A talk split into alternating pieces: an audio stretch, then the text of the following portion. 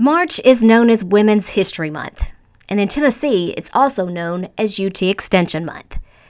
Today, we sat down with a champion of both causes. This is AgCast, brought to you by the University of Tennessee Institute of Agriculture. I'm Ginger Rowsey. At the first of the year, Tracy Sullivan assumed the role of Western Region Program Leader for UT Extension. She is over agriculture and natural resource programming, as well as 4 H programming, in 31 counties.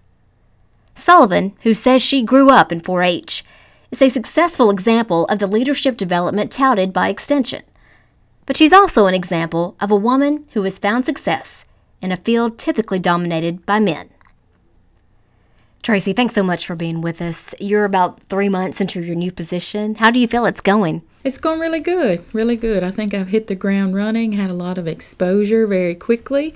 Um, our new chancellor, Dr. Cross, uh, explained it best when he said, uh, You're drinking from a fire hose, and that's what it's felt like. You've worked in UT Extension several years ago as an agent. You left for industry, and, and what made you want to come back to UT Extension? I think I've always just appreciated its mission and what it stands for and the kind of impact that it has on all levels across the state and the local community. So I've always, even when I was in industry, you know, attended extension functions and stayed in touch with uh, what Extension was, was doing to promote agriculture, especially. Have you thought about some goals or where you'd like to take this position? Where do you like to see it going? I have actually. Uh, there was some things and that I appreciated being at a county in a county position. Um, so I know there's some things that maybe get overlooked, like the pesticide safety education program. I wanted to kind of streamline that and make it as um, uh, easy to for our county agents and uh, producers that go through the training as possible the access. So that was a goal. Um, so i've kind of you know worked worked through that. Um, at kind of a broader thing is to just stay relevant. Um, there's so much information out there and to kind of help our county programming and state initiatives stay relevant to the producers and be the kind of the premier education function that they relate to agriculture. Now, I don't know that this has been officially confirmed, but you're the first woman to be the Ag and Natural Resource Program Leader. I think so. I'm like you say, I don't know if it's officially confirmed, but I can't recall one or have encountered uh, anyone that you know can recall one. Yeah, but maybe so. At least here, at least here in the Western region too. Yeah, in Tennessee. Yeah. What, that's got to make you proud. It does. You know, I didn't think about it until it was kind of brought forward, but I found myself as my career has uh, transitioned from one thing to another. I've it's kind of always well you're the you know only woman or first woman or whatever um, in different positions but it's an honor it is an honor yeah Why, why do you think that is? you know i noticed in college um, in livestock and like your animal classes there was a more mixture of male and female but with plant sciences and row crops for some reason that still seems to be more male oriented and dominated. Um, and i don't know if it goes back like i never really realized it until people would point it out or say i'm in a meeting you know or a conference with 80 people and you look around and think oh yeah i'm the only woman here but you know i worked on the farm uh, alongside my brothers and dads and cousins and i think it was just you know my workload was expected the same as theirs was so Are you the only girl in your family? yes yes so, you're- you're- you yeah used to it, yeah yeah. yeah Um, so, what made you want to go into agriculture?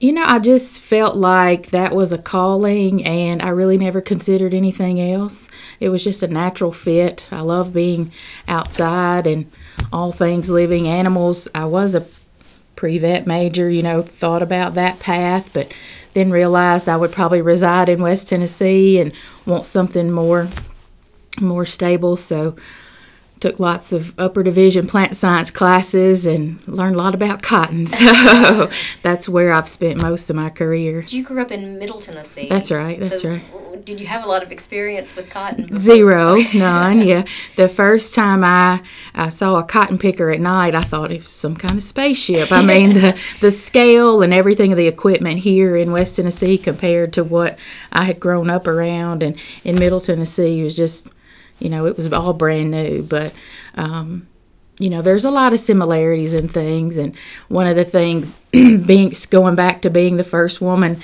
I worked at a retail place right out of college, and you know, the old timers would see a woman there and you know, kind of discount you already and say, we bet you've never chopped cotton. And I'm like, you're right, but I have cut tobacco. So that's, you know, can't compare. It's got to be very similar. Hardest work I've ever known. And you've, you've spoken out about this, I know on social media too. It, it is tough, like you said, being a woman sometimes in agriculture. Talk about that a little bit. Well, I just, um, you know, some challenges. First of all, your credibility, establishing it. Um, I've shared with, uh, I've taught in the past too at, at a community college, and I shared with my female ag students that, you know, this is a personal opinion, but I think you have to be more competent than your male counterpart. And so I feel like you have to, uh, you know, be diligent, hardworking, uh, and even more competent and be not afraid, you know, to step out, you know, step out of your comfort zone and show what you know. But a, a lot of a lot more females are going into this. I mean, of course, you worked at the community college. You probably saw a lot. The numbers are increasing across the nation uh, ag colleges. Numbers Yeah. are increasing for female students. Definitely, and you know, I'm I'm a champion for that cause. I think it makes a very good work environment to have, you know, some diversity there, and uh, they're more than capable. I've noticed in you know a lot of the graduate students in in plant sciences and agronomy and uh, specialists are we're seeing more and more of that. So it's good. 4-H is another big part of your of your job, and you were very involved in 4-H as a as a student. I know. Right. Um, you, you know, talk talk about that. Uh, what are your what are your goals for the 4-H program here in West Tennessee?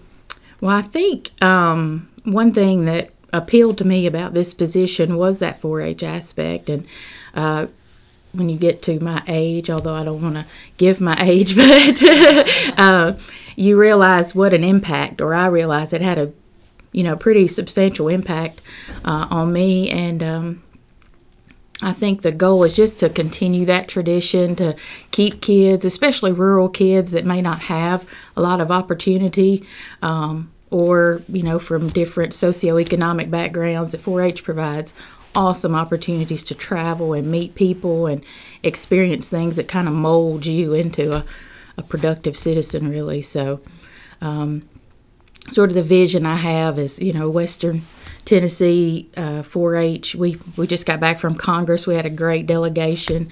Um, they experience, you know, things that a lot of kids won't get to experience. So just to promote and foster those ideas that that 4-H is known for. And you, of course, we what we talked about. You were involved. You have two children that are very involved in 4-H too. So looking at it from both angles, uh, what are the benefits of being in 4-H for parents that are listening? Oh, well, I think it's, you know, leadership opportunities definitely.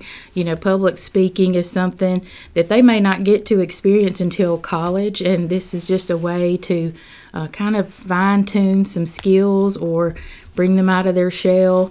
Uh, my kids go to school um, where there's uh, there's some, you know, opportunity, but not a lot. And so I just think it expands, opens the doors. Trips to Washington's available, you know, just um, academic areas that may be of interest to them. They can participate in projects that that uh, foster that. Uh, the STEM activities is a big push in 4-H, so just being exposed to, to those kinds of things.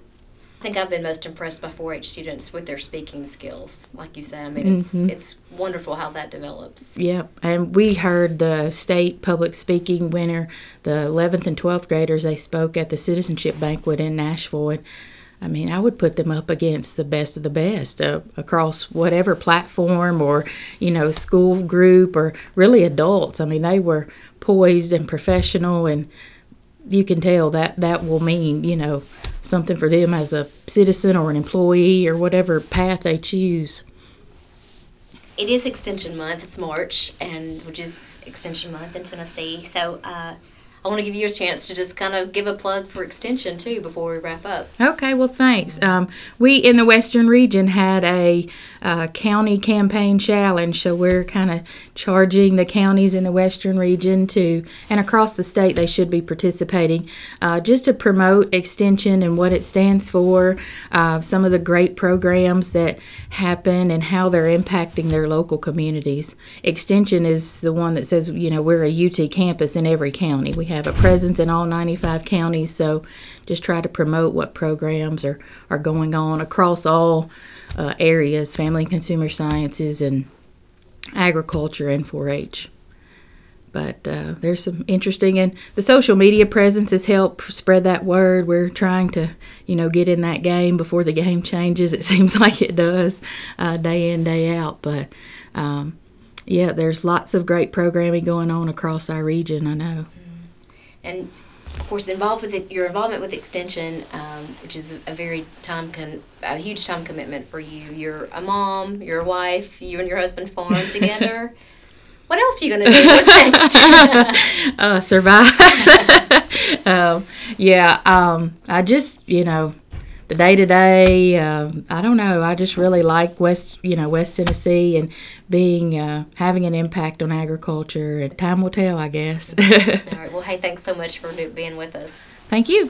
For more real life solutions provided by the UT Institute of Agriculture, go to our website at ag.tennessee.edu.